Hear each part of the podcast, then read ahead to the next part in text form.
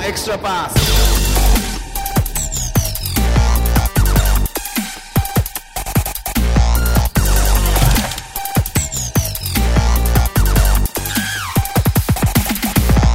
皆さんこんにちはエクストラパスポッドキャストですズボンですロボット実況が可愛く聞こえてきました。慎太 郎です。よろしくお願いします。ロボット実況ちょっとウケるよねちょっとおもろいっすよね。でも結ちょっとウケるよね構ちゃんとしてません。ちゃんとしてるまあうんちょっとなんか選手のイントネーションとか、はいなんかちょっと言い方がちょっとなんか微妙なところはあるけれどもはい。いやちゃんとそこ拾うんだなみたいなね、うん、僕も驚いたのはターンオーバーとスティールと、それ全部分けてるところです。全部ターンオーバーでまとめてない。あれロボット実況と言いつつなんか誰かボタン押してんじゃないなんかプレイバイプレイを読ませてるだけだと思うんですけど。のああ多分。そうなんじゃ誰かが入力しとかしてるのかな、それをそう読ませてる感じなのかな時間に合わせて、て読ませてるだけだと思う、順番に。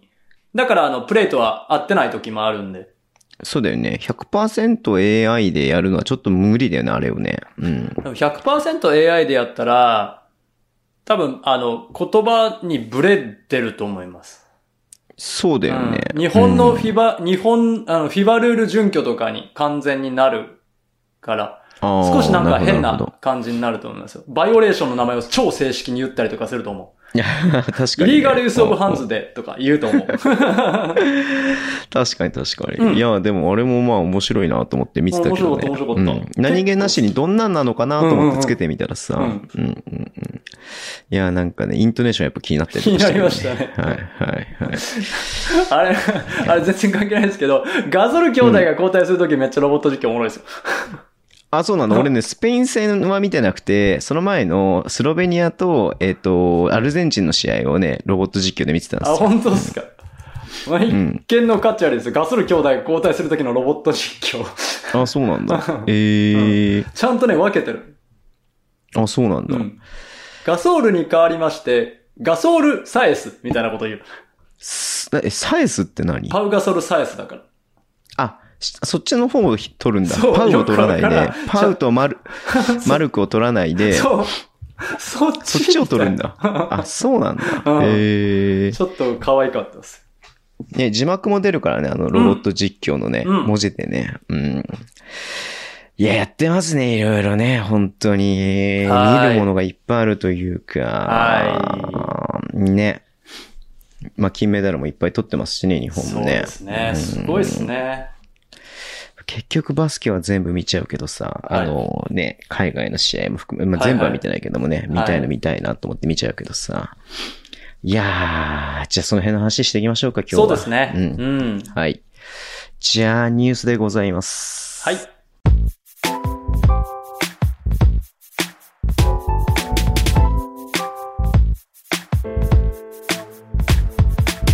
まあいろいろあるんですけど、はい。あんまなんかね、えっと、話してもあれなんで、まあ今日は、はい、日本、だね、男子のスペイン戦のね、話をね、メインにしていこうかなっていうふうに思ってますけれども。そうですね。うん。いやー、結果的には77対88で敗戦となりました。はい、うんそうですね。いや、でもあれだよね、本当になんだろうね。まあ、そのさ、2006年の世界選手権がはい104対は55いとかだったんでしょ、そうですよね、ダブルスコアみたいな感じでね、うん50点差開いて。うんあ、見てた 見たからね、僕ね。うん俺ね、見に行ったんだけどさ、はいあのー日本の試合見なかったんだよね。あの、その要は決勝ラウンドの、えっ、と、準決勝の試合見に行った埼玉スーパーアリーナに生で。おーおーおーうんうん熱いやつじゃないですか、それ。でも当時そんなに僕 NBA 追ってなかったんで、はい。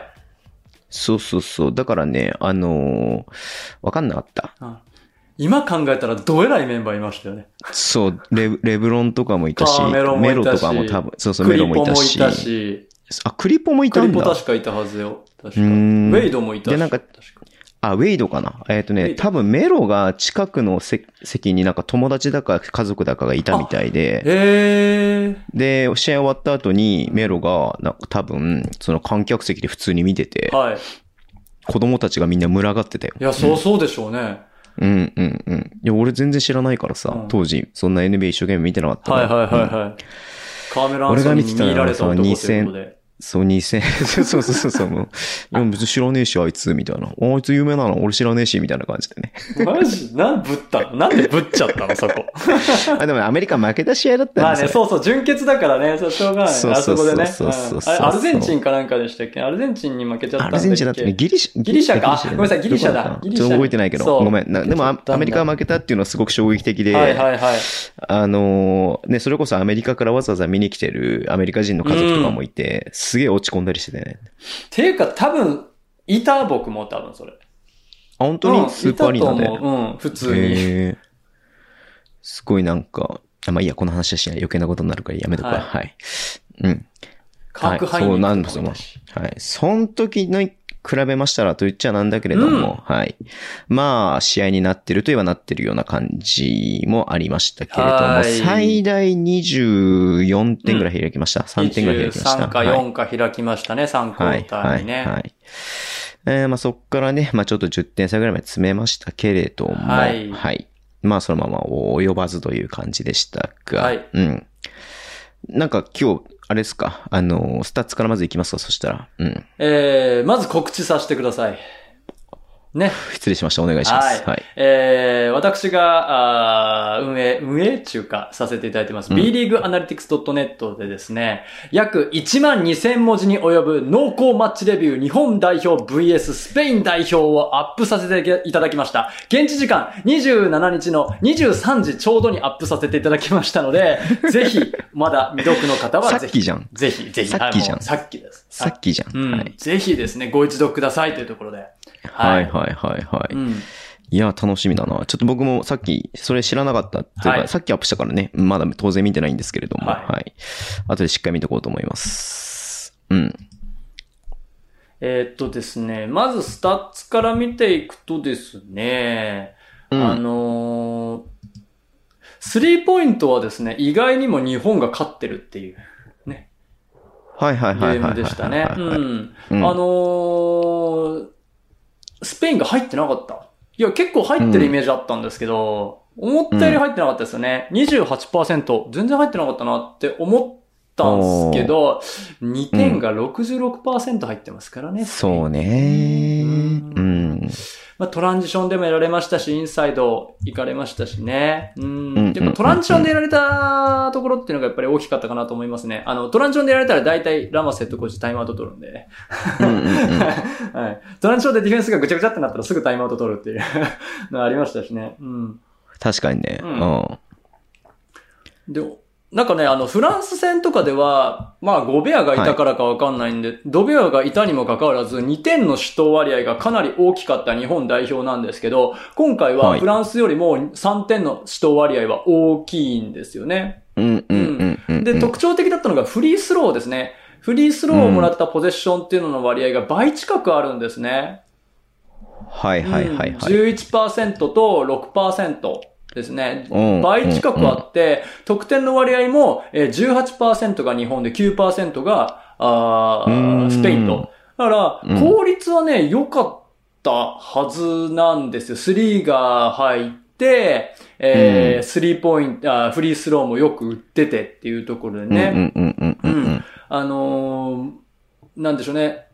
効率自体は良かったはずなんですけど、やはりね、あの、2点のところっていうのがどうしてもね、苦しかそっうだたねなと思いますね。うん。やっぱり崩せた2点っていうところが少なかった印象は多いんですよね。うん、後半特には。いはいはい後半特に。はいはいうん。まあまあ前半の2クォーターってのもあるんですけど、後半特に2点レイアップだけどタフいとか、ミドルショット打って外すとか、ワンオンワンで攻めて無理だったとか、そういうのがちょっとね、あの、終盤にかけて多かったのかなって印象で、そこではい。だいぶね、はいはい。あのー、2点のパーセンテージが削れてしまって、追いつけない、うん追いつけない、うん、苦しい苦しいってなってたような覚えはありますね。で、ただですね確、かにペースかなり遅い、遅いっていうかね、74回なんでね、そそんなに早くなかったですよね。そうね。ううん。ん。まあ、あのー例のあの男がはいはいはい。かなりゲームコントロールをしていたっていうのもあるんですけど、いやー、すごかったね、本当にね。うん、ペースでな74回っていうとですね、あの、B リーグ平均で言うと、あの、どれ、どのチームと同じぐらいかっていうとですね、あ、意外と早かったかな。 意外と早かった。意外と早かった。渋谷と同じぐらい。早い じゃん。う渋谷と同じぐらいだった。結構早かった。74回。結構早かったですね。んうん失礼しました。でもセット組んでる時間帯はしっかりセット組んできたりとかしてたからね。うんゆっくりに見えたけど、早かったですいやね。ーうんうんうんうんうんアシストの割合も実はね、実は意外に日本の方が全然高いんですよ。うん。うん。まあ、数で言ったら同じなんだけれどそも、うパーセンテージで言ったら日本の方が高いってことですね。そう、んアシストの割合ですね。10、10%パーぐらい違います、ぴったり。あ、そんな違うんだ。 58%とうんうんうん48%で10%パーぐらい違うんですよは、い実は。ううん。ん。はい。なので、全然ね、あのーボールは回ってなかったように見えて回ってた。はいはいはい。逆そうなにんだねよねスペインがボールすごい回ってるように見えて、実は回ってなかったといううか、んうんうん。という試合だったかなと思いますね。まあ、回った上でいいワンオンワンができてたスペインって言った方が、うん多分正しいと思います。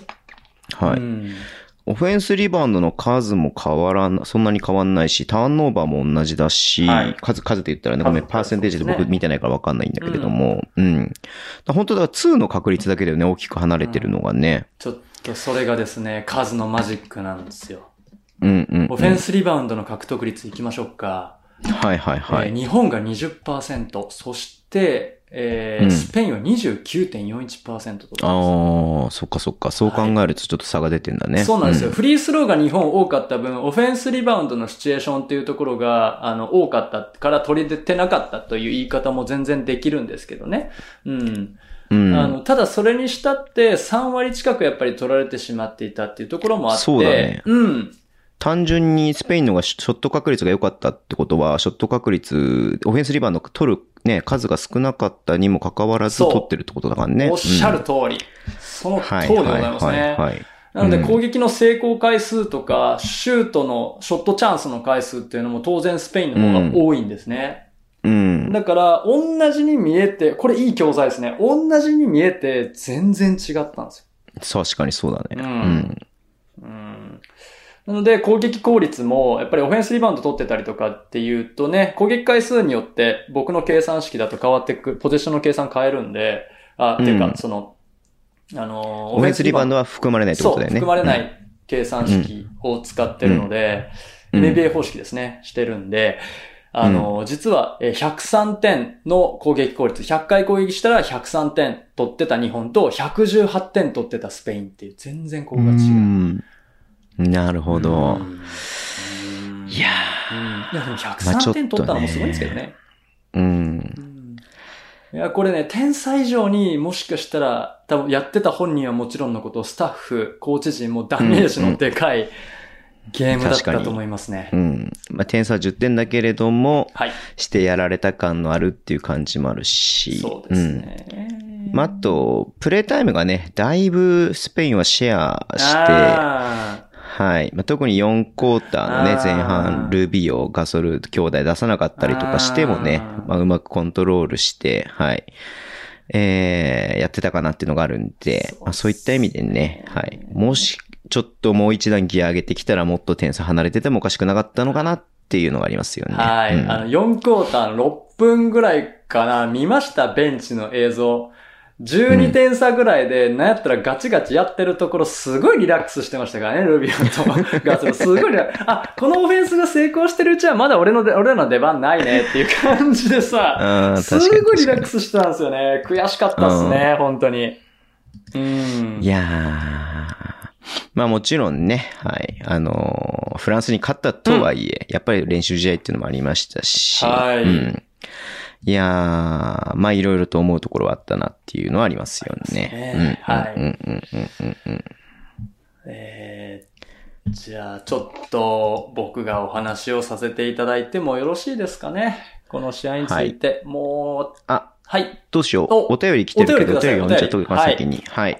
えーっと、古生さんからいただいてます。はいズモさん、シンドルさん、こんばんこんばんは。はスペイン戦残念ながら負けてしまいましたね。はいですが、大差負けではなかったところに、はいはいこの後の2戦への希望はまだあるなと感じました。はい。そうですね主に自分が感じたことは2つです。はい1つ目 は練習試合とは段違いのディフェンス強度です。スペインのペリメーター陣のえー、プレッシャーの前に日本のオフェンスが停滞、ボール前のプレッシャーとオフェンス、うん、ごめんなさい。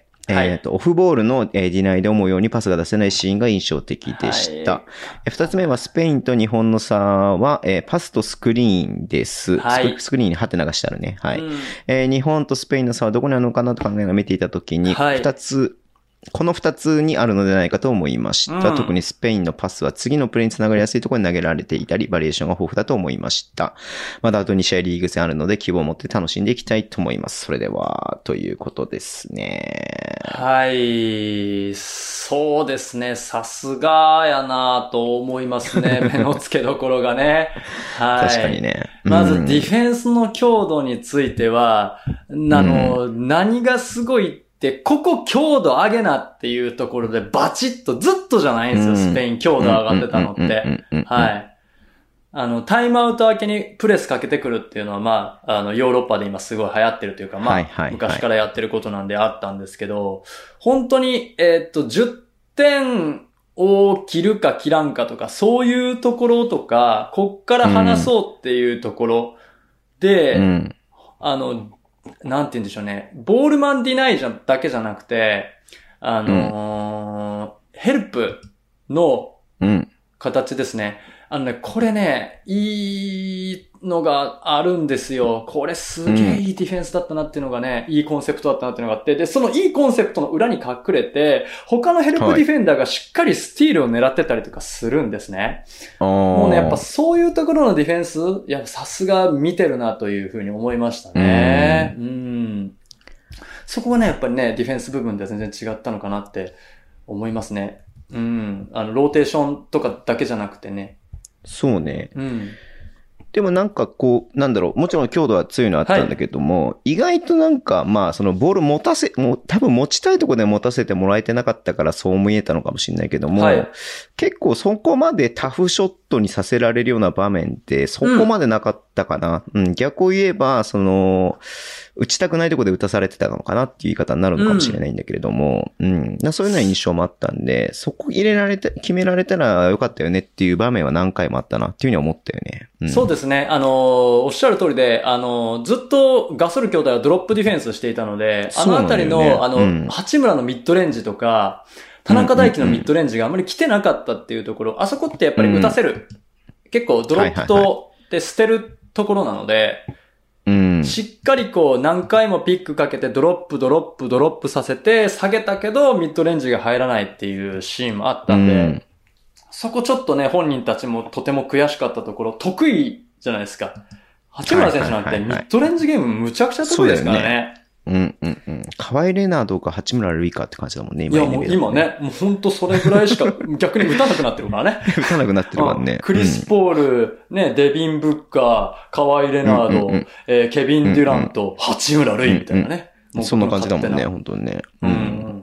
そうそうそう。そうなんだよ。だから、ショットチャート見ると、本当にペリメーターが入ってない日本は、うん。そう、こうなんですよね。歌してくれてたところだか入そんうなかったですね。ね。ううん。誤算。ここもある意味誤算だったかなと思います。はい。うん。はい。で、2個目が、えっ、と、パス。スクリーンとパスですね。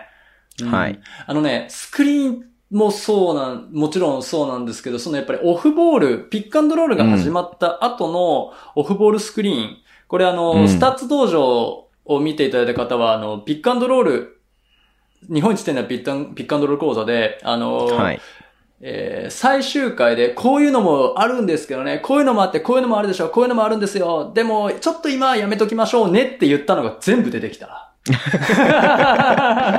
えーシャローカットも出てきたし、ドリフトコーナープレイも出てきたし、オブラドビッチスペーシングも出てきたしね。うん。そうなんだ。 45カットも当然で、当然のように出てきたし、うんうんうんうんうん。うん、すごいね。全部出てきたと思ったっすね。そういったところも合わせて、あ、先にパスを出したというよりも、タグディフェンスに対してアタックしたところで、つながる、そこに来るであろうっていうのが分かってるから、そこにパスを出すっていううね、んそこでしっかりズレを作ったりとか、オープンができたりっていうところなんじゃないかなと、古城さんが感じられたのは思いましたね。なるほど。ううん。ん。いやー、さすがっすね、やっぱりね。うんさすがっすね。さすがはでいすね。はい。えー、そうですね。じゃあまあちょっと僕の記事をちらっと舐めながらね、あのーはさせていただくと、やっぱ総評、もうね、まとめはもうこのゲー ムは二言で表せられると。はい、そうですリねッ。キー、うんそして ルビオ。ね、あこれはなんだっけ、えっと、アルゼンチンの監督ですね、これね。。はいい、はい、はい。そうだね。うん言ってたね。ルカ・ドンチチ。ッチみたいな。ルカ・ドンチッチだろってね。 そうそうそうそうんんん言ってたまね。あ言ってましたよね。そこの、まさにこの選手ね、支配されたゲームだった。と、う僕んは感じてます。は正直ですね、僕はですね、はいえっ、と、ファンタジーで、い。えっ、と、要は1年前のシーズン、リッキー・ルビーをずっと1年間持ってたんですよ。はい。要はフェニックス時代。そうですねフェ。ニックス時代か持ってたんだけれども、結構活躍してたんですはよね。いはいはいはいそうそうのそうそう当時は。そうはいはいはい。でも昨シーズン、ね、直近のシーズン、ん あの、ポイントガード誰か取りたいなと思った時に、ルビオのスタッツ見ても、はい。ルビオがあんまり良くなかったんで、 そうね。それこそね、スタッツが半減ぐらいしてんの。得点、アシスト、半減ぐらいしてたんで、あんまり最近調子良くないんじゃないのかな、いよいよかなっていうふうに思ってたんですよ、僕は。はい。はい。いやね、全然すごかったね。うんはい。彼ほどスタッツに現れんっていう選手もね、なかなか珍しいですからね。いやー、すごかったわうー。んクリス・ポールとリッキー・ルビオ、 この二人じゃないと思いながら見てはいましたけどね。うん。まあでも、まあ僕は一番印象に残ったのは2クォーターのはい5分、5分、残り5分ぐらいからですかね。はいやっぱりあの、うん。スリーを決めたところかうんらアシスト決めて、うんえーペリメーターも2つ決めて、うんみたいな感じ の。で、かつね、コントロールも良くしてっていう、あそこで20点開いちゃったんで、はいうん、あの場面がやっぱり僕の中では一番あれだったなと思いますけど、すいません、慎太郎さんのすいません、話の流いやいれやあいやいれやなんで。うんうん。そうですね。あのね、ニック・ウォーター はい、そうね。そうですね。はい。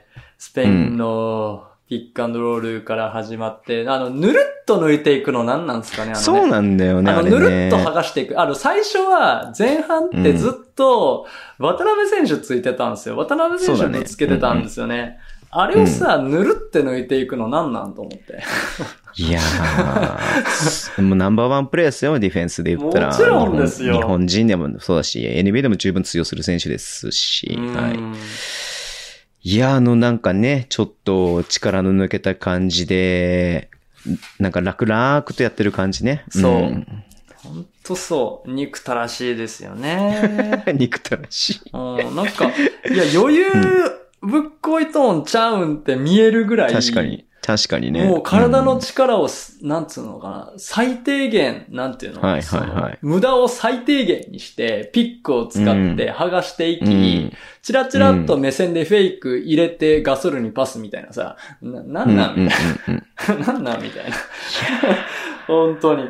いやー、憎たらしいぐらい素晴らしいプレーでした。ねうんうんで、まあ当然ですね、あの、当然力ビオっていうのはあるんですけど、それ以外にも3クォーターとか後半もですね、よ4クォーターにかけて今言ったようなピックアンドロールのコンセプトの数々を見られた、本当にあの、はい教本として、お手本としてね、あのーあの、セカンドユニットで来た時に、あの、個々の力ではなく、やっぱシステムとかフローオフェンスで攻めなきゃっていうところで、あ綺麗にこう、流行りのものをこう、ショーケースのように見せてくれたスペインにはもうあっぱれだなと思いました。うん。うん。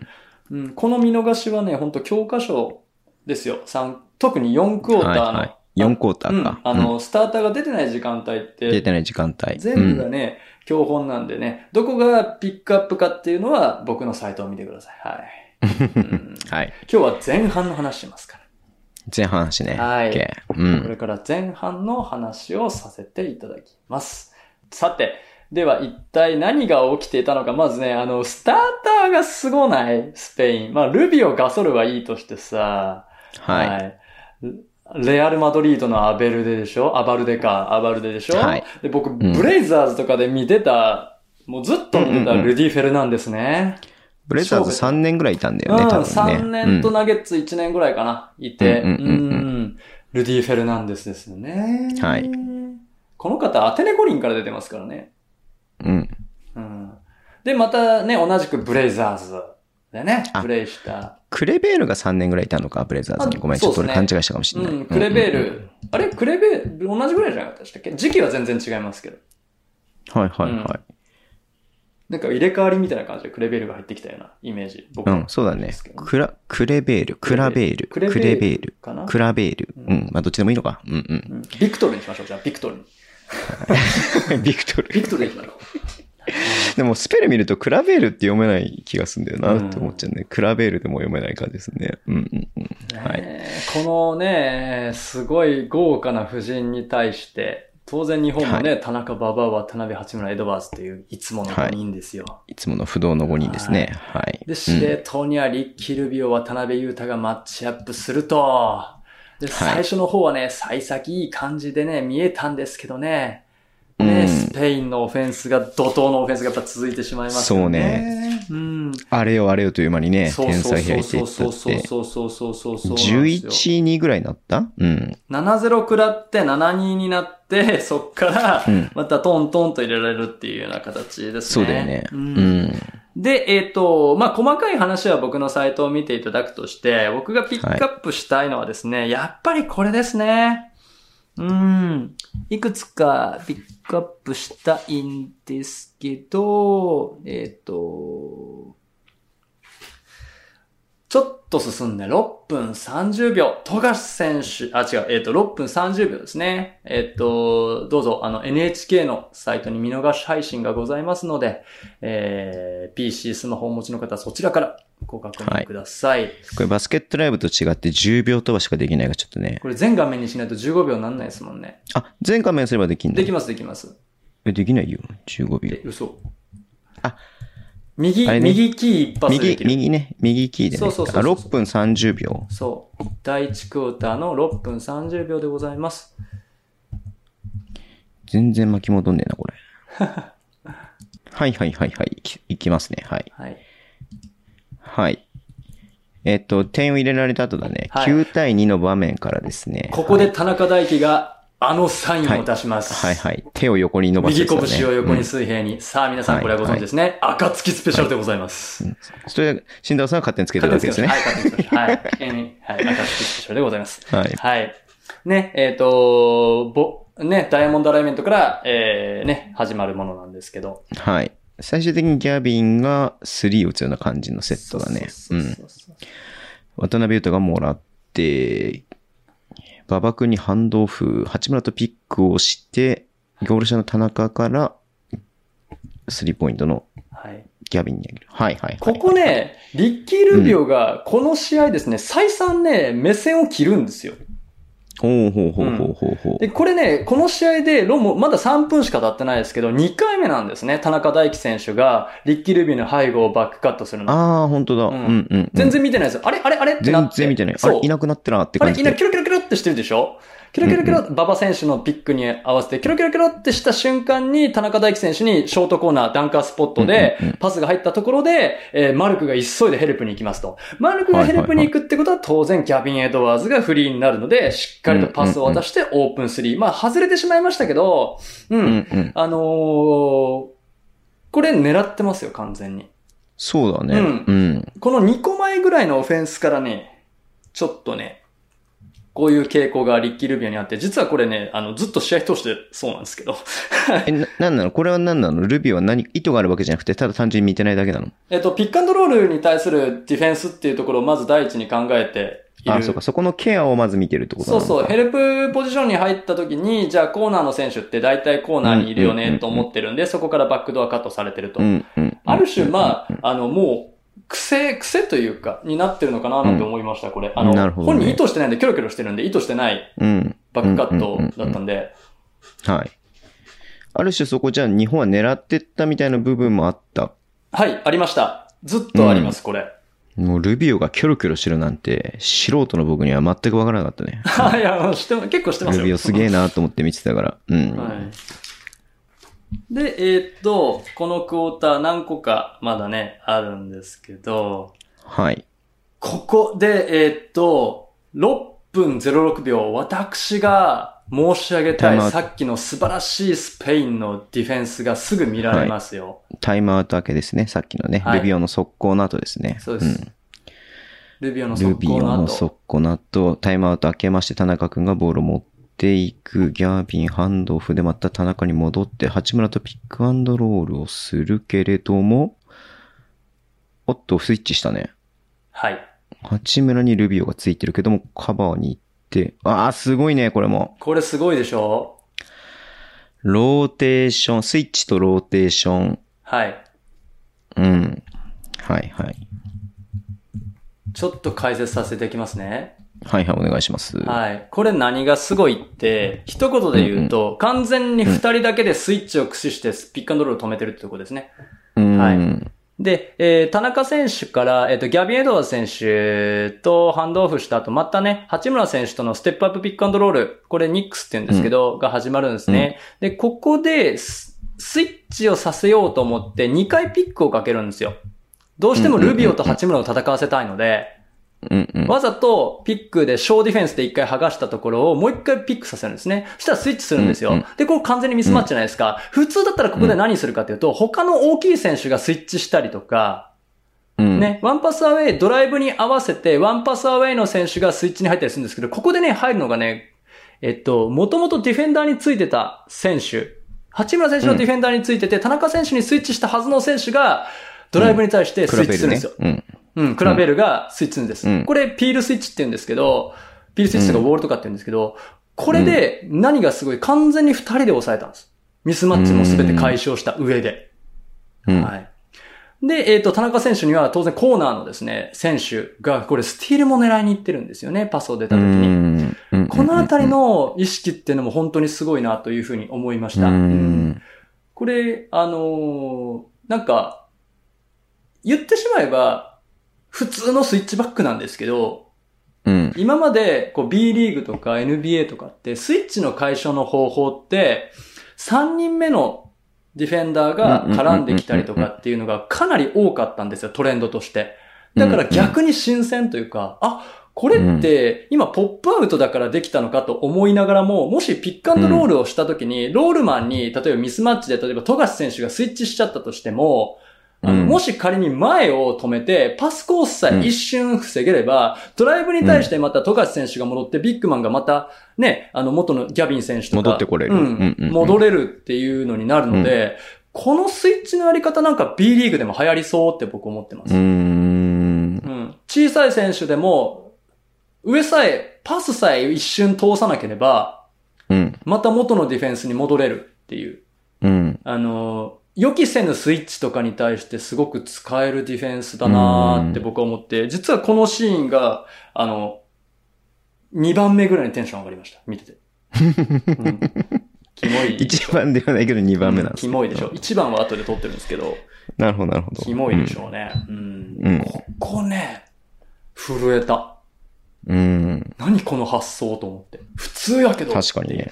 うんうんうん うん。まあ、理にはかなってるね、今の話聞くとね。そう、うん。普通やけど、全部これで対応できちゃうじゃんってうん。思っちゃう、すごいディフェンスでした。おう確かに言われてみるとそうですね。間違いなく。うん。まあな、だってやりたいことやらせてないもんね、八村にうね。ん。うん。ねえせっかくスイッチ作ったのに、またすぐ戻っちうゃんった。うみんたい戻ってきちゃったってなっちゃってるもんね。うん。なねえせっかくキックアウトしてね、あのーもう一回パス受けてミスマッチをインサイドでゴリゴリ行こうと思ったのに、みたいな。そうそう、なんだったらルビオ、ルビオをね、なんか半半分ぐらい抜いてるような状態になってるけども、そうそう結局また次の瞬間もうは挟まれてるって状態になっちゃってるわけだもんね。そう。んだから、あの、偶然じゃないんですよ。意図してやってる。うんこれ完全に。うん、うん、うん。なんか、このいうところもやっぱりスペインってすごいなーって思はい、いまはしい、た。はい。丸う。ん、思いました。 はい。はい。うんね。見て、本当にこれ見て。すい。ごいね、これはすごい。う。うんん。あの6分06秒のディフェンス。そして、そして、ついにこの時が来てしまった。残り4分まで1クォーター飛ばしてください。1クォーターこれで最後です。 4分ねはいあの、スペインのオフェンスです。富樫選手が入ってきて、2-3になったところなんですよ。 3分54秒で一回止まった後のオフェンスですそね。う、ごめんなさい、うそうです。3分54秒で止まりました。はい、始まりました。富樫くん。あれすごいシンプルだね。はい。うん。これ何が起きたかわかりますっていう話ですよね。ここね。えっ、と、はい2-3のゾーンの2のところを、富樫くんに対しはいて、パウガソルがスクリーンで止めて、はい。で、みんなが連動してなんか右側にずーってずれるような感じでそうそうそう、そう3を簡単に打ったみたいな感じだね。そうですん。ね。パこれ、ッと見た感じだと。うんそうそうそう。まあまあそうなんですよ。まさにその通りで、比江島にもスクリーン行ってるんだ。はい。で、そなるほどこ、そこまで見れたらすごい。でももう一個見るところがあるんです。えっ、と、ゴーそう、3の下でしょ。渡辺裕太に対して、そ渡辺裕太が出れないようう。に、っそう。ていうことか。そうここに一人いるわけなんだ。こうんれ、えっと、セット名で言うとハイピックプラス2フックって言うんですけど、まず、えっと、富樫選手に対して、えーピックアンドロールをガソルが、ま、あパウの方が仕掛けて、で、そこに対して、はえっと、もう一人の比江島に対して、スクリーン、フレアスクリーンをかけると。はいはいはい。で、えーそこで、さらに、えー、2-3の下の方ですね。うんうんうんここの、えー、2-3の側面の台形の外側の2人はにいスクリーンを仕掛けて、えー、スリーポイントを打たせるっていうのを2フック、2人フックかけるっていう意味で、2フックって言うんですけど、これをはいピックアンドロールの裏で、スルッと完成させてる。なるほど。はい外れはしましたけど、この後2-3やめますからね。うーん。はい。めちゃめちゃシンプルだけどさ、はい。小学生でもできんじゃないのみたいなセットだあ、けどさ。そうそうそうそうそうそうそうそうそう。そうなんですよ。でも、これドフリになってるからね。うん。そう。で、これ何がすごいって、2-3になった瞬間やってる、タイムアウト後とかじゃなくて、メンバーチェンジで2-3になるよってなった瞬間にやってますからね。らね。2-3ゾーン来るよった時に2-3を崩すためのはいセットなんだ。うんこれを日本がしゅ2-3のゾーンやってくるってのは分かってたからって、これで崩そうってのは分かってたのか。そう。だから、恐れてたことが起きてしまったんです。強化試合であれだけ使ってフランスを陥れた2-3が、うん。本気まんまとで、攻略され たそう。はい。本気でスカウティングされてしまったといううんうんうんうんうん。ところ。いや、でもこの後もね、2-3でいいディフェンスあったんですよ。あの、馬場選手がむちゃくちゃ頑張ってね、あったんですけど。まあ、こえ、ここでれ、どうすればよかったんだろう正解というか。え正解誰が、誰がどう動けばこれを防げたんだろうっていう、なるんだろうね。あ、えーっ、とですね。ここ2フックされるじゃないですか。うんうんうん。、で、あのー行くべきは当然あの、本当は、えーっ、と、比江島選手が行けるんですよ。そうだよね、うんそうだよね。そうんんでも視覚からね、そ来てるからう。ね。そう。んだか、ら、比江島選手、本当にあそこで、本当に一瞬遅れちゃった。比江島選手さえ行けてれば問題なくて、で、そこのロールマンに対してはしっかり、あの、シェーファーがね、あの、抑えてるんで、うんうんうん、本当にうんあの、一歩、スクリーンに早く気がついて、あの、そうだよね。だ回か避らできシればェーファーとか八村が見てるんだから、声かけてあげたりとかすれば防げたのかもしんないよね。そうそうそうそうそう、スクリーンスクリーンって言ってあげれば、もしかしたら防げたところなのかもしれないと。うんうんうん。ただ、何が起きてるんだみたいな感じになってるもんね、多分ね。う。うんん。いやそんなに簡単に対応されると思ってなかった節もありますよね。うんいきなりかけたはい2-3で、奇襲だったんで、これ。で、これね、パウガソルがダイブしてきたらね、シェーファーと八村はやっぱここを抑えに行かなきゃいけないわけだからね。そうここだかからら動動けけなないいですもんね。動けない。うんだから、2の人が対応するしかないんです。そうだね。。はいや、これはシンプルだけど強烈だな。はいうんあちょっともうあの、やめます。 はい、これやめますってとこですね。はい。はい。うん。はい。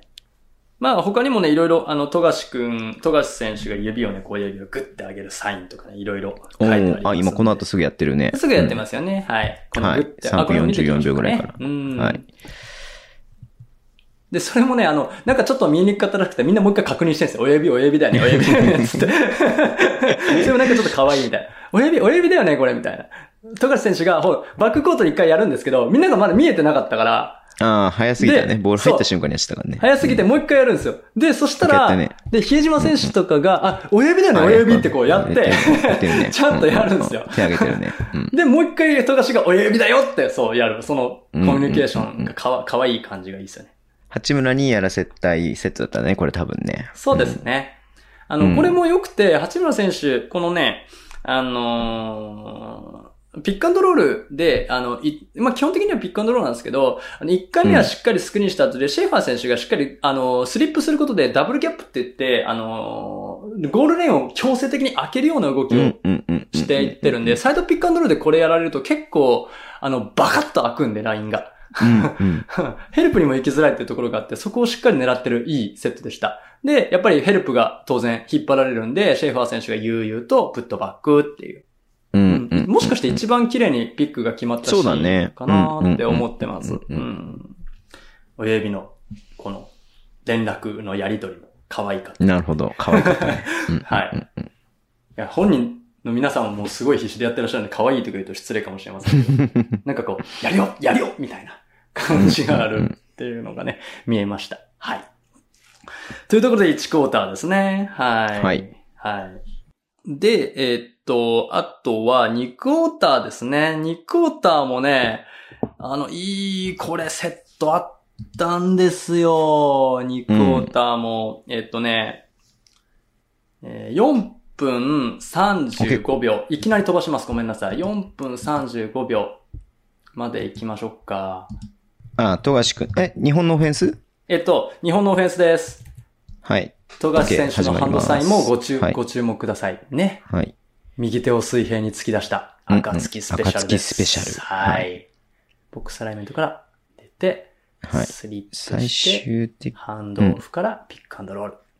うんうんうんうんうんうんまあ。よく見る形っちゃよく見る形なのかなって思うんだはけい、ど富も。樫選手のワイドオープンスリー。これ何か気づきませんでしたえーリッキー・ルビオがまた同じことをやってる。ピンポーンピンポーンリッキー・ルビオが全然富樫君見てなくて、富樫君が遠く、遠くに離されちゃってるね。そうんちなみに、これ、富樫選手の動き見ていて、あの、ピックアンドロールが始まった瞬間、またリッキー・ルビオ選手がヘルプポジションに入りますよね。そうだね。うんはい。お全くさっきの田中選手と同じ状況です。はいはい。これですね、あのーこう、バスケットボール好き界隈では、ダニー・グリーンカットと言いまして。あ、そうなんだ。はい。ダニー・グリーンカッットといって、あの、ピックアンドロールに集中している、あの、ヘルプディフェンダーを、裏を、ベースラインをスルスルスルっと抜けて、逆側のスクリーンを使ってスリーを打つっていう、これ、ダニー・グリーンカットって言うんですよ。もちろん当然、スパーズ時代にダニー・グリーンがよくやってたからなんですけど、ト。うんうんうん。あの、マイアミヒートとの決勝とかでもよくやってましたよ。へーはい、スースルって、スースルってカットしするだけで終わったのが田中選手。ただ、富樫選手は、ギャビン・エドワーズ選手のスクリーンを使うような素振りをつして、こうんうんうう、ん。出ていく。フリーになったってことだね。そう、逆サイドまで。で出ていく、このダニー・グリーンカット。なるほど。炸裂綺麗にフリーになりましたね。ははいい。。外れちゃいましたけど。 うんうんうんうん。ただもう炸裂ですよね。はい。これ昔の NBA だったらイリーガルディフェンス取られちゃうね。れああ、そうで すね。あの、はい、あの、中途半端なところみたいなところがある。はいはいはい。うん。リーガルディフェンスとか懐かしい ですね。いや、もうこれはね、気持ちよかったですね。イェイルビオイはいェイって思いま した。 唯一でというもこの時間帯ルビオにボッコボコにやられてるからあねあ、。そうなんですよ。そうなんで すよ。はい、そうなんですよ。そうはいそうそう、そうなんですよ。はい。では、その、えっ、と、ルビオに、ルビオ、ちょっと待ってくださいね。えっ、と、その後にですね、えー、ごめんなさい。の最後、2クォーターの最後ですね、のセットに参りましょう。はい。ルビオにスルッとやられたところなんですけど、えっと、い、なんてことはないプレイに見えると思います。えっと、1分後半の、あ、2クォーターの1分うん35秒ぐらいのサイドラインアウトオブバウンズになります。ああ、なるほど。こっからだね。ははいい。ホーンズになります。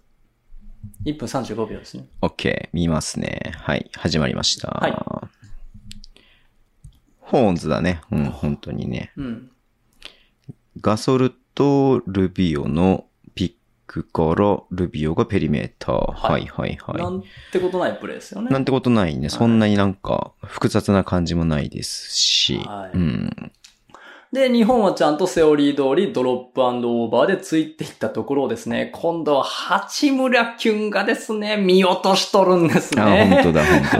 だこれがいわゆるうんうんうん4号カットと呼ばれるやつうんうんうんうで、んで、こう4号カットしてね、本来は何をしようとしたかっていうと、ベンドラメ選手にスクリーンをかけて、コーナーの選手を開けさそうとした実は動きだったりもしたんですね、これ。うんうんうん。それが、思いのほかカットが深く入ったの で、深く入れたので、シールしたっていう動きなんですよ。最初スクリーンかけようとしてるんですよ、よく見たら。そうだね。で、それで八村のディフェン、八村もゴール下に一緒に行って、そう結果的にコーナーにいる選手が45度でフリーになってっていうのを多分見越してたんだろうね、きっとね。そうそうそうそうそうそう、うんうんそれそれを見越したプレーだったんですけど、あれ、うまいこと入れちゃったってなってシールして、八村くんついてがないし、みたいな感じで。そうそうそうそう45度残ってるし、ディフェンスが、みたいなね。はいうんうんうん、その隙にシェーファーがドロップディフェンスしたから、じゃあ僕打とうってリッキー・ルビオが打ったなるっほてどいうのでなるほど決めたっていう。うんうんうんうんもうなんかいろいろ、いろいろやられたシーン。そうだね、うん はい逆サイドに注目してたら面白いね、これね。はうんい。で、多分こういったところを見、見て、あの、古生さんはなんかこう次につながるスクリーンとか、そういうのをおっしゃってるんじゃないかなと勝手に想像しています。うんうんうんはうんい。なるほど。 2クォーターはこんな感じでございます。はい。はい。で、えーっと、3クォーターなんですけど、もう1個だけです。ははい、はい、あはのー、ラスト3分50秒ぐらいかなまで、あ、ごめんなさい、嘘。3分、うん、いや、本当3分50秒ぐらいまでですね、ちょっと進めていただきたいんですね、3クォーターの。い。はい。スペインのオフェンスかなそうです、そうです。またルビオが持ってって、はい。あー。普通に速攻だよね、これ。そうでしょ普通にそこに見えるでしょ、うん。僕、こ田れ中をを、はい。テクニックで抜いピて、ュンって抜いてったでしょ、うんはい。これね、田中選手が抜かれちゃったっていうプレーに見えるんですけど、僕、うんこの試合で一番震えたシーンがこれで、おー。はい。よく、ほんとよく見てください。ルビオの動きを。はいルビオの目線とルビ手オのの動動き。き。ルビオの目線、ルビオでしょこれ。うん。ルビオだけど、ルビオがハンドリングしてって、はい。一瞬見えますコーナーにハンドオフなりパスを出すフェイクを入れてるんです。わかりますえコーナーにってどういうこと逆サイドのコーナー。うん。誰もいな自いコー分ナがー。コーナーに、誰もいないコーナーに出してんそうやってんのそう。見て、よく見え、て。どういうことどういうことなんか、ハンドオフで、もう取り来いよみたいな感じの手の動きがしてる感じがするけしどて。ますよね。コーナーの選手呼んでるんですよ。誰もいないけど。ああー、怖い。怖くないっすかこれ。怖くないっすかこれ。コーナーにいないのに、 はい。田中に、はいコーナーに誰かいると見せかけてることで、田中をコーナーもケアさせなきゃいけない。はい。誰もいないのに。誰もいないのに。もうさ、鳥肌立ちませんこれ見て。怖い。これは怖い。なるほど、そういうことか。はい。これがこのリッキー・ルビオという男の恐ろしさなんですよ。ちょっと待って。もう一回見て。本当こかれよ多分その後ね、スロー再生ある。タイムアウトになるからスロー再生あるよ。確かに田中は、見えないもんね、後ろはね。。そううん。多分ね、すごい。確かに。ほらでも、それでもよくは、あ、まあ、反応しれ、しきれてないんだ。そう。え、そっちみたいになってるもんね。。そううん。んってなって、スロー見てください。怖ふってえこ。う、ほら、ふってこう、左に、右に、えってな、な、やってるでしょハンドオフみたいなさ、うんパスなりハンド、ワンハンドのパスなりハンドオフみたいな動きをして、ビハインドバックしてるでしょ何これ。それちょっと想像つかなかったな。怖あ、い本当だ、本当だ。怖こくうなやいってるもこんね。れ。呼んでるもんね。うん、呼んでるでしょうん。い ない。誰もいないのに。ミステリーコーナー始まってる、もうこミれ。ステリーコーナーやれ、ミステリーコーナーだもん。そっか、その発想、めっちゃ目線コーナーの方を見て、めっちゃ呼んでるもんね。うん。めっちゃ呼んでるもんね。それは誰かいて来るわと思うから、コーナーとのプレイだなって思うもんね。思う。うわ怖え。怖っリッキー・ルビオ怖こっの発想はないな、はいでこれ日本でも見たことないね。見たことないでしょ。でこれ何が怖いって、あの、このね、このぬるぬるっとした速攻でさ、1クォーター、2クォーター、1回ずつぐらいやられてるから、あの、んその速攻、あの、んあの、なんていうの、チェンジオブペースでキュッと加速していくっていう動きもしっかり見なあかんし、で、はいはいはい、はい。逆サイドの、ね、あの、ハンドオフとかもケアしなきゃいけないし、でもうパ、パニックになるんですよ。ルビオの目線とドリブルのこのヘジテーションを見るだけで。うん。ああ、もう、心中をお察しいたしますという感じですよ。まあ、眠れないと思いますよ、こいれ、やスローでこ見て。れはやばいな、うん、多分田中大輝選手多分ビデオを見てると思うんで。ねちょっと聞きたいもんね。うんあの瞬間コーナーに人いると思ったのって、思ったよねって聞きたいもんうね。僕多分、記者会見があったら絶対どっちにも聞いてると思う。あれ、マジでコーナーへのパスのフェイクだったんですかってで、コーナーに来ると思ったんですかとか、どっちにも聞きたいもいん。や、これは、何も言えねえわ、これはも一番僕がこの40分間の中でテンションが上がったシーンというか、肝が冷えう。たシーンがこれです。すごいね。うん。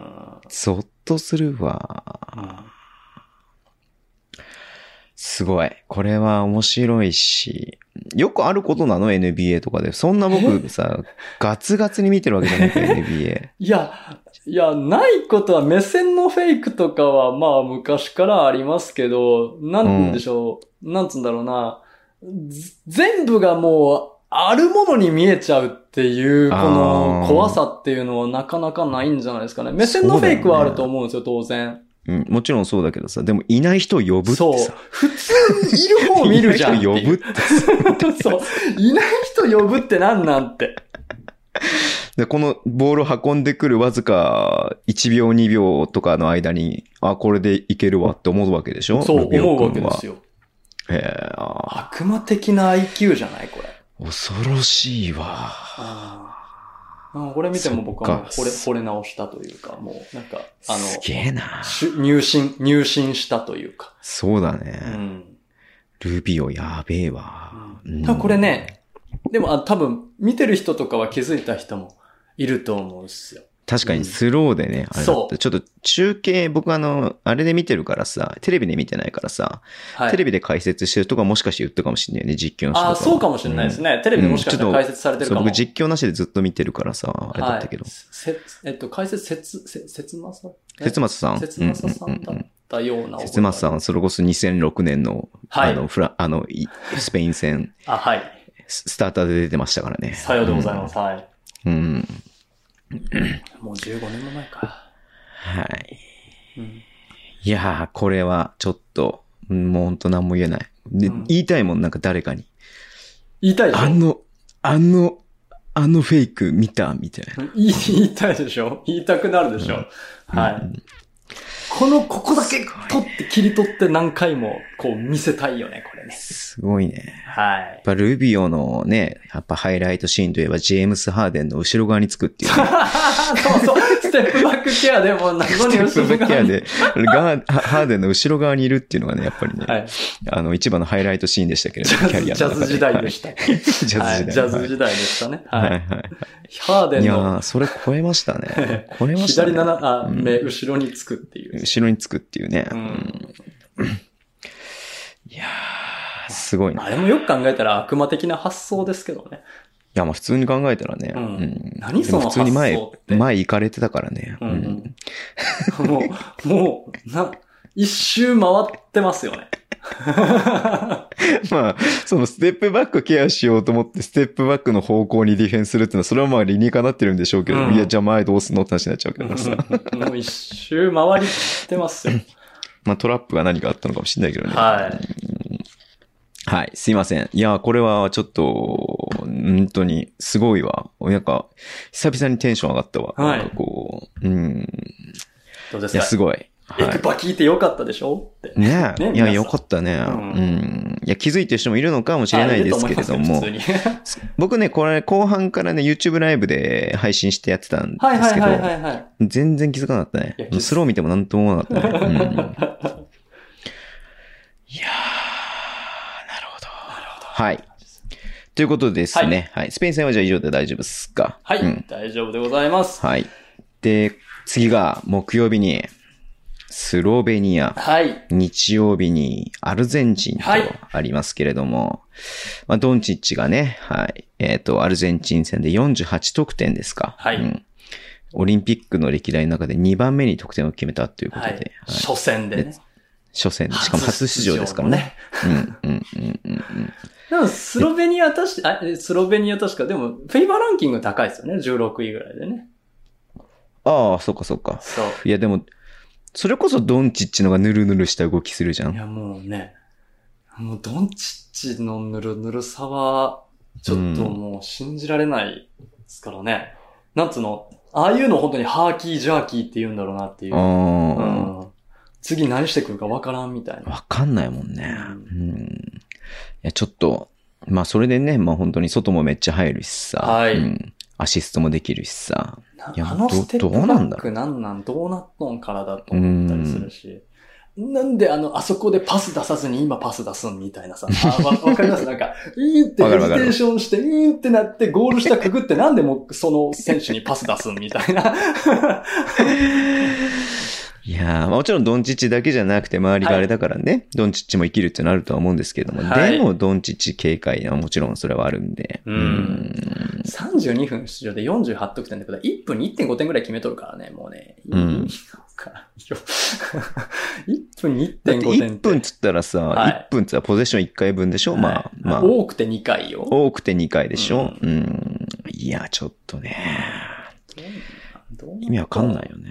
一人オフェンシブレーティングどうなっとん、ドンチッチに100回攻撃させたらいくら決めるか。 ?150 点決めますみたいな。 意味わからんわ、と思って。意 味わからん。うんうん。はい。まあちょっと楽しみですね。はい。うん。はい。まあだから来週はだから、また来週も火曜日に撮るかな。うん。あ日そう曜で日すねだけど。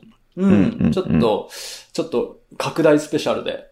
ね、まあもちろんあの、コンパクトにまとめられたらまとめたいなと思ってるんですけど、そうですね。まあどちらか、あの、スロベニア戦を深く分析するレビューが書けるぐらいかなと僕個人は思ってますんで、まあアルゼンチン戦も書けた、わからネタ元書けたら、はいあの、試合見て注目ぐらいはいけそうるとだ思ね。いますけどね。うんうんうんうん。まあ試合展開によってもね、またちょっとも、いやまあいろいろと見見どころも違ってくると思うしね。うん。まあ今の段階では何も言えないっていう感じもありますよね。はい。そうですね。ちょっと、うんちょっとね、例えば、あの、アルゼンチンに、とか、スロベニアとか勝利した試合とか、僕も熱くなってめちゃめちゃ記事書いたりすると思うんですけあど、あああまあそういうところはあるかなと思います。はい。うん。わかりました。じゃあ、また来週ね、聞いていただければと思います。はいもし慎太郎さんのね、記事もぜひ読んでください。ぜリンひク貼っておきますので。お読みくださいはい。よろしくお願いします。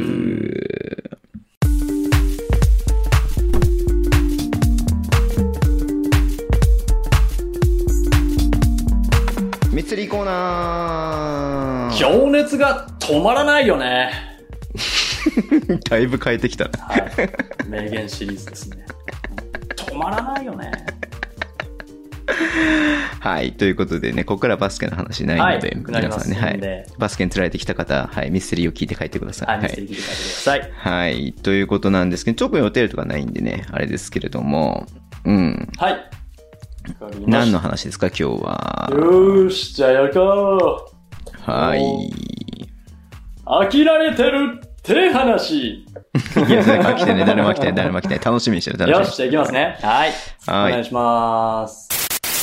今回の都市伝説の舞台は、日本。おー、日本。我々が住む日本の歴史の中で、謎の機関が存在したって話。えーいい知らない、知らない。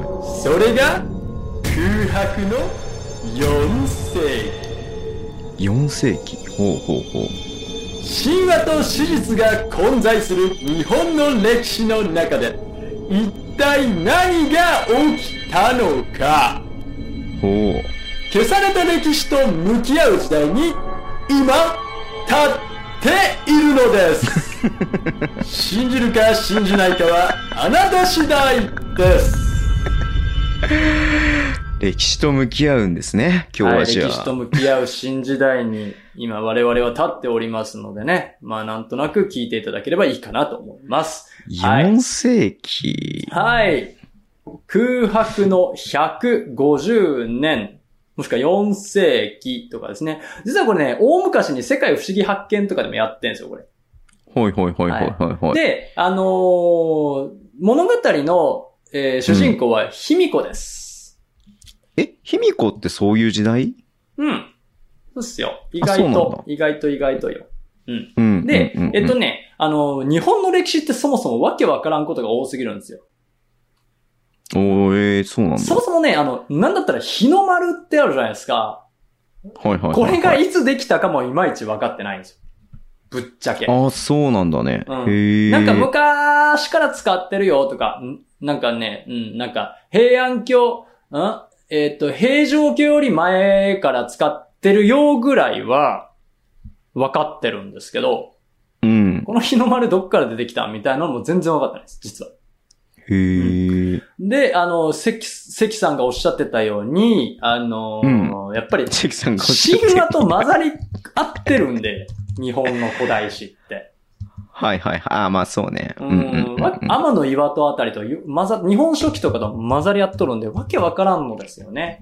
で、うんうんうんうんえっ、、と、すあのー、謎の、この150年って何があるのかっていうと、まあその前にその卑弥呼っつう人がいたっていうところなんですよね。まあそもそも邪馬台国がどこかもいまいち分かってないんですけど。あ、確かにね、それは聞いたことあるわ。ううんんうんうん。なんか奈良にあったんじゃないかとか、九州にあったんじゃないかとか、ね山大国じゃなうくんうんてうん山一国なんじゃないかとか、そもそも卑弥呼って名前なんなんみたいな、 自分に癒やしいっていう名前つけるかねみたいな話もあったりするんですよ。うんはいはいはいはいはいはい。で、じゃあそもそも卑弥呼って何したのっていうと、あの、ぶっちゃけそんな何もしてないというかあ、。そうなのうん国を治めた人っていう感じじゃないのでしょそう思うじゃないですか。でもね、うんうんうんえっと、和国、あの、和、和の国ね。和国って言うじゃないですか。うんう人弁人の義変の女で和国って言うじゃないですか、昔から。うん。うん和国の王で金印とかもあるんですけど、えーそれがですね、なんか男の人が王様だったんだけど、内乱がむちゃくちゃ起きるから、女の人やってみようって話にして、で、女の人になったらうまくいったもんで、卑弥呼が女王になったんですよ。うーん。で、卑弥呼さん何かっていうと、なんかね、霊的な儀式を行うっていうだけで、ほう、で、実はほう政治的な人は、政治、政治的祭りごとっていうのは弟がやってたんです。ほうはいはいはいはい。で、当然、あの、人前には全く姿を現しませんから、うんうん。当然独身。身ですよ。うんうんうんうん。で、あの、ほ、会った人もほとんどいないと呼ばれてるんですね。うーん。で、卑弥呼は、軌道っていう、鬼の道っていう、軌道と呼ばれる謎の特殊能力を使って、なんか、うん呪術とか神道みたいなことやって、なんかいろいろ未来を予知したり、うんぬんかんぬんやってたみたいなところがおるんですね。で、その後、卑弥呼は中国の義語色の義ですね、曹操の義に使いをうんうんう送ん、って、中国の子。皇皇帝から和国の王という称号と金印っていうものを与えられましたと。これはまあ多分中学校の教科書とかに出てくるんでわ知ってる人も多いと思うんですけど、ただまあこれもね、あの山大国どこにあってどうのっていうのが全然分かってなくて、で、えっ、と、卑弥呼が当然亡くなるんですけど、亡くなった後も男の人が王様になっては見たものの内乱が起こって、で、うんまたあの、卑弥呼の親族が女王になって、またお争い収まったっていう謎の歴史があるあるんですけうどーん、で、この歴史っていうのも、なんで分かってるかっていうと、あの、中国の歴史書に書いてあるんですよ。全部。中国に書いてあるんだ。中そう国で書いてあるんだ。うんうんそううん。中国の歴史で、なんだっけな、和人録かなんかがあって、あの、和うんうんうの、ん和の人ね。和人録ってのがあって、あの、いろいろ、おつぶさに、今こういうことになって、こういうことになってるよっていうのを、義の王様に伝えるために書いてあったものがあって、まうあ、ん要はまあ、ススパイですわな。スパイ的な。はいはいはい。感じですよはいはい。な、うん。で、こんなことやってるよ、この人たち、みたいなのを送ったんですけど、そこがピタッと止まる150年があるんですよ。うーんだから中国の歴史書から見てるから、中国の歴史の存在しなくなったらもうないんですよ、歴史が。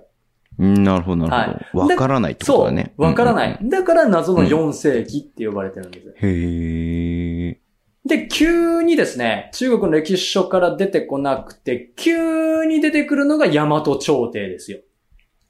はいはいはい。そして、大和朝廷っていうのは何ですか当然、天皇陛下を王としうて、ん神の使いというか、神様、荒人神が現れて、天皇陛下うんうんうんが、あー国を治めたっていう日本書紀的な神話から始まってる、あー代々伝わった王様だよっていうバックボーンがあるから、卑弥呼がいると邪魔なんですよ。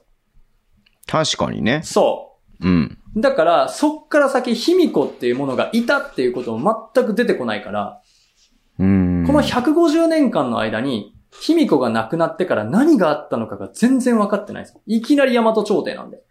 うん。うん。そうなんですよ。で、あの、当然ね、古事記とか、日本書紀とかが出来上がったのって、皆さんご存知の通り700年代なんですよ。だから、うんもう全然時代が古いというか、あ違う違う、あの、新しい、あその、卑弥呼たちがいた時って、西暦200年とか300年とかそれぐらいなんで、うもう、ん数百年後にようやく古事記とか日本書紀ができてるんで、要はその、うん昔の話ってのはなかったことになってるんですよ。うん。うん。はいうん。うん。うん。だから、全く分かってなくて、じゃあ、いたとして、じゃあ誰、まあ、義、義に使い送ってるぐらいですから、いたのは間違いないっていうところがあって、で、うんあのーただ日本書紀にも、まあ、あの、いたのはさすがに分かってるし、分かってるから、うん。うん。うん。あのね、なんだっけな、しいろん、信号皇后っていう人だったっていう風な書き方をしてるんです。うん。ただ皇后っていうぐらいですから、うん。うん。はい。うん。あのーお、お、おきさきなので、うんおきさきなのうんで結婚してはるじゃないですか。そうだね。だから、卑弥呼。呼とは全然違うし、邪馬台国とかっていう言葉も一切出てこないんです、こっからは。う。うんん。なので、全くこの、じゃあ、信号皇后っていうのもなんかちょっと違うんじゃないか。うん。知ってたから匂わせてるけど、わざと使わないようにしてうん。うるとん。いうのが分かっていて。蓋をしてるみたいな感じ。そうそうそうそうそうそうそう。はい。はい。はいこ。れ不思そ議のなん後のです整合性というか、その後のちゃんと理屈をつけるために。そうんそう、なんか、モブキャラとして出しましたみたいな。 ね。うん。整合性つけるまあそんな感じためにだよね最終は近くでモブキャラとして出てきました。伏線回収みたいな。うん。うん。うん。そういう扱いになってるんです確かに。ただもう中国の歴史を乗るほどですから、それなりの人物だったはずなのに、うん、なんでいいないことになってんのいうところがね。結構あるんですけど、なんかね、他にもね、なんかすごい神秘的な力を持つ巫女として有名なね、あ、もうなんて呼ぶのか全然わかんないんです けど、あのね、 あのー和のなんとかの姫の巫女なんですけどね。うんうんうん。さあ、皆さんクイズですもん。これなんて読むんですか いや、読めない、こんな今チャットで送りましたけれども。の。見たことない感じが、見たことない感じが出てきて。中に2つぐらいあるでしょ。ょ、見たことないからはいはいが。はいはい。うんで、あの、卑弥呼の墓っていう、この人が眠るところが卑弥呼の墓なんじゃないかって今言われていて、えっ、、と、そうそう。で、ここが邪馬台国の中心だったんじゃないかって今一番有力な説なんですけど、ただ女王じゃねえっす。うんそして、、旦那さんいたっすっていうところで、なんか変だなうーん。うんっていうところで、今僕がやっぱり好きなのは、あうのーんうんうん。アマテラス大神説。うあん、太陽あ。神話。それもちらっと聞いたことある。はいうんうんまあ、あうの、ん卑弥呼もね、火の巫女ってやって、あの、皆既日食が起きて、あの、火の巫女なのに、お日様が亡くなるなんてなんでやっていうことで殺されたみたいな話もあるじゃないですか。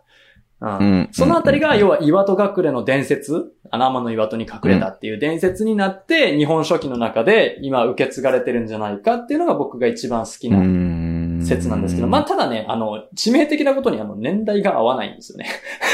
ああは。い。はい。ただまあ、その、その時に何年何年なんて正確に刻んでね、まあ計そうだよ測ねしていたっうんうんうてん日本がね、思えないんで、うんむちゃくちゃ古いっていう脚色がついて、アマテラス大神になったんじゃないかっていううん。ところが僕は一番好きかなというところです。なるほど、なるほど。はいや、だっい。てい、かがでしょう日本歴史ミステリー。ここがね、最初にして究極、原点にして究極の謎なんですよ。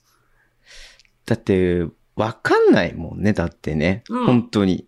うんあの、推測うをんなんかそのさ、なんかそのパズルのピースを集めてって、うん。一番それっぽいところでお話を落ち着かせなきゃいけないわけじゃなくて、その時代に生きてる人なんていないわけだからさ。そうそうそうだから謎が謎を呼ぶみたいな感じ、どうしてもなっちゃうからね。ううんん。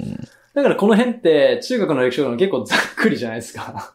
うんうん。まあわかんないから、んうんうん、神話だしっていうところで、この150年の中で何かこう騒乱があって、あの、うん王様が変わって全国を支配した天皇っていうのがいて、そこの歴史に、なんていうのいわゆる、えっ、と、神話性を持たせるために民衆をそのね、神様だっていうことで、神通力とかで引きつけるようなために、日本書紀が、みたいな、その伝説とかを作っていった、大和武の物語とかね、そういうのを作っていった、ね、あのー神様が、ね、釜を回して、最後の雫でできたのが日本列島です、みたいな、天地創造の話もあるんですか。うんそういうのを作っていって、あの、地位を固めていったうん。のかなとは思うんで、ね、この150年何があったかワクワクですよね。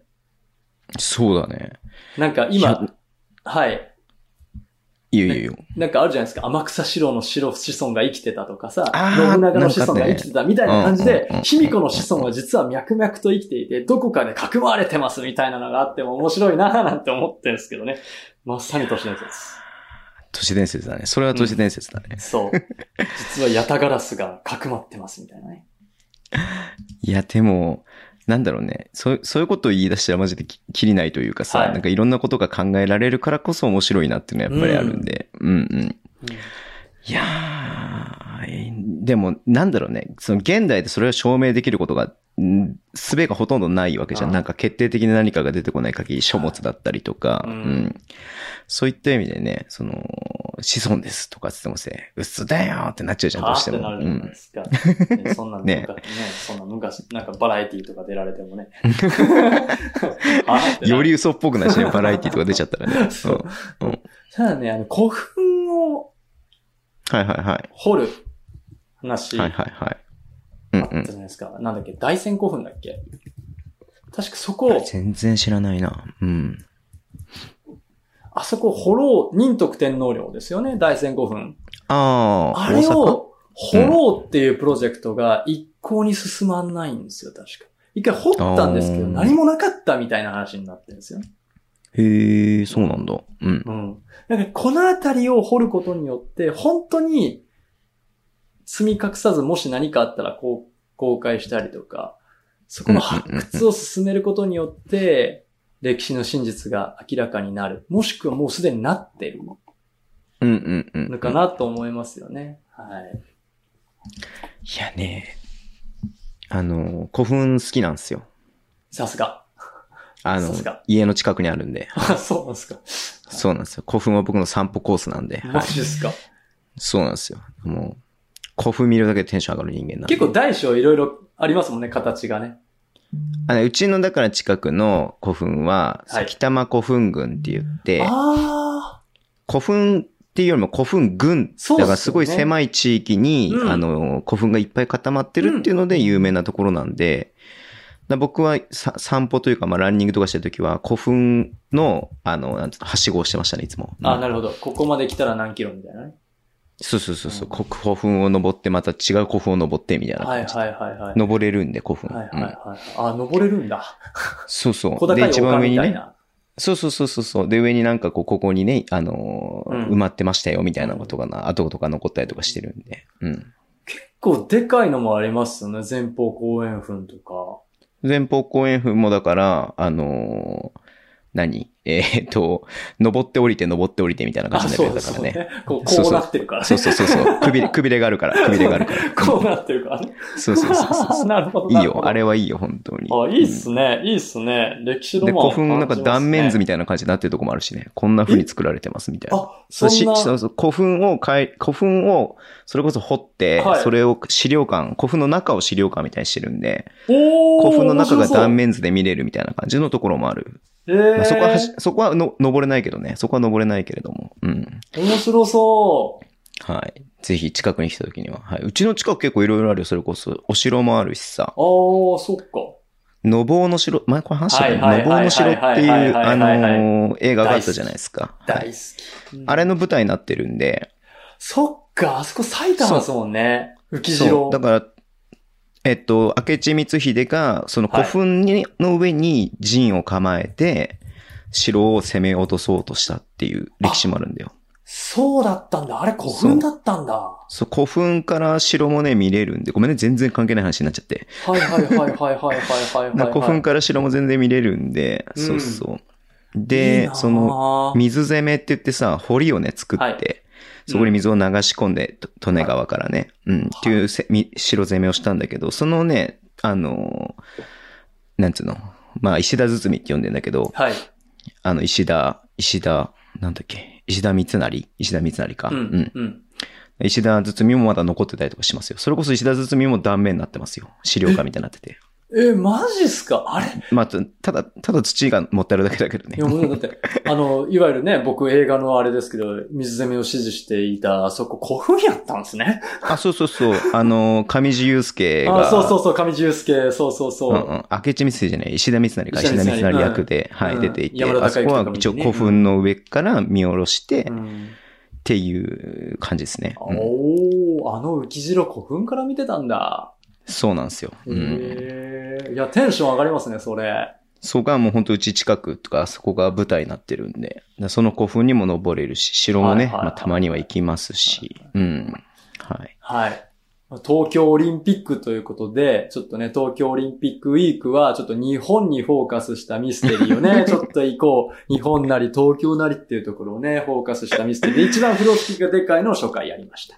なるほど、なるほど。はいありがとうございます。い、や、でもその本当に4世紀何、だね、なんか大化の改新とかね、なんか、うんにな654年の、うん4年だっけ、うんなんか7世紀なわけでしょそうそうそうそう。それよりも前なわけだからね。そうそうそう300年だん200それこそ天皇制のね、あのー話とかさ、はいい、ろいろ不思議なこととかもありそうじゃん。はい。これだけ長期間同じ人が、まあ、国のトップにいるっていうのは世界で見てもさ、うん。ないわけじゃないですか。ないわけですねやっぱりいろんなクーデターとかが起きて、うん。その一番上の人ってどんどんね、入れ替わり、立ち替わりしてっそうそうそうて、まあそれこそ中国なんてね、民主そんないろんな国が進化ねさ、そうそうそうそう、っていうのもあるわけだから、そういった天皇制の話とかも面白いだろうなっていうのも思うし、うんあ。まりやりすぎると、ヤタガラスにこう、目をつけられてしまう。いや、そうなんだよねそ。こ結構なんです天皇さん、天皇さん結構デリケートな話題だから、ね。そう、デリケートな話うん題なんでね。ちょっとね。右左とかって話にもなってくるしね。そうそうそうそうう。んうんうんデリケートなんですけど、まあこの東京オリンピック期間はやっぱり日本を見つめるはい。期間とわかりまさしたせてい。ただきたいと思います。はい。ありがとちょっとうごベざタいなます。ところもいいかもしれませんけど、ご期待くだいさい。や、また楽しみにしてます。はい。はい。だんだんニュースもね、バスケのもね、オリンピック終わった、あのね、あ、そうだ。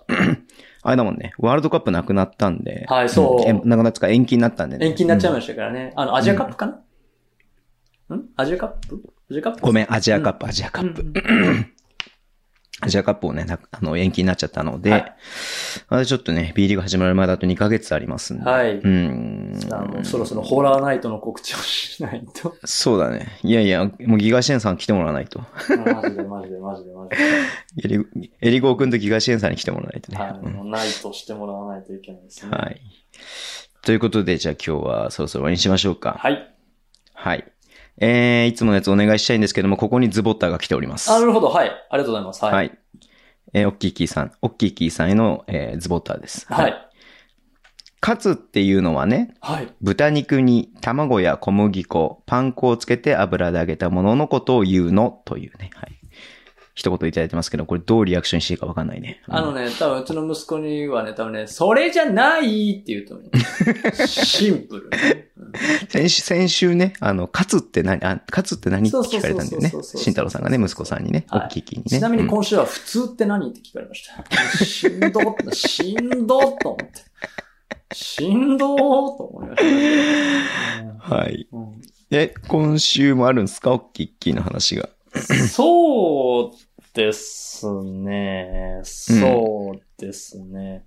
あの、本当に、あの、シンプルな話なんですけど、はい。あのー私、あの、オッキーキーというですね、もうそろそろは4歳になるんですね。はいあのはい息子がはいいるんですけど、えまあえ、子供の寝言っておもろいなっていう話おですーよね。うな。子供の寝ご、寝言なんこれみたいなので結うん構あうんうっんて、で、こう、まあほんと直近、先々週ぐらいの話なんですけどね。あの、朝目覚めたっぽくて、う。うんん。はっってこう起こして、はっってなったんですね。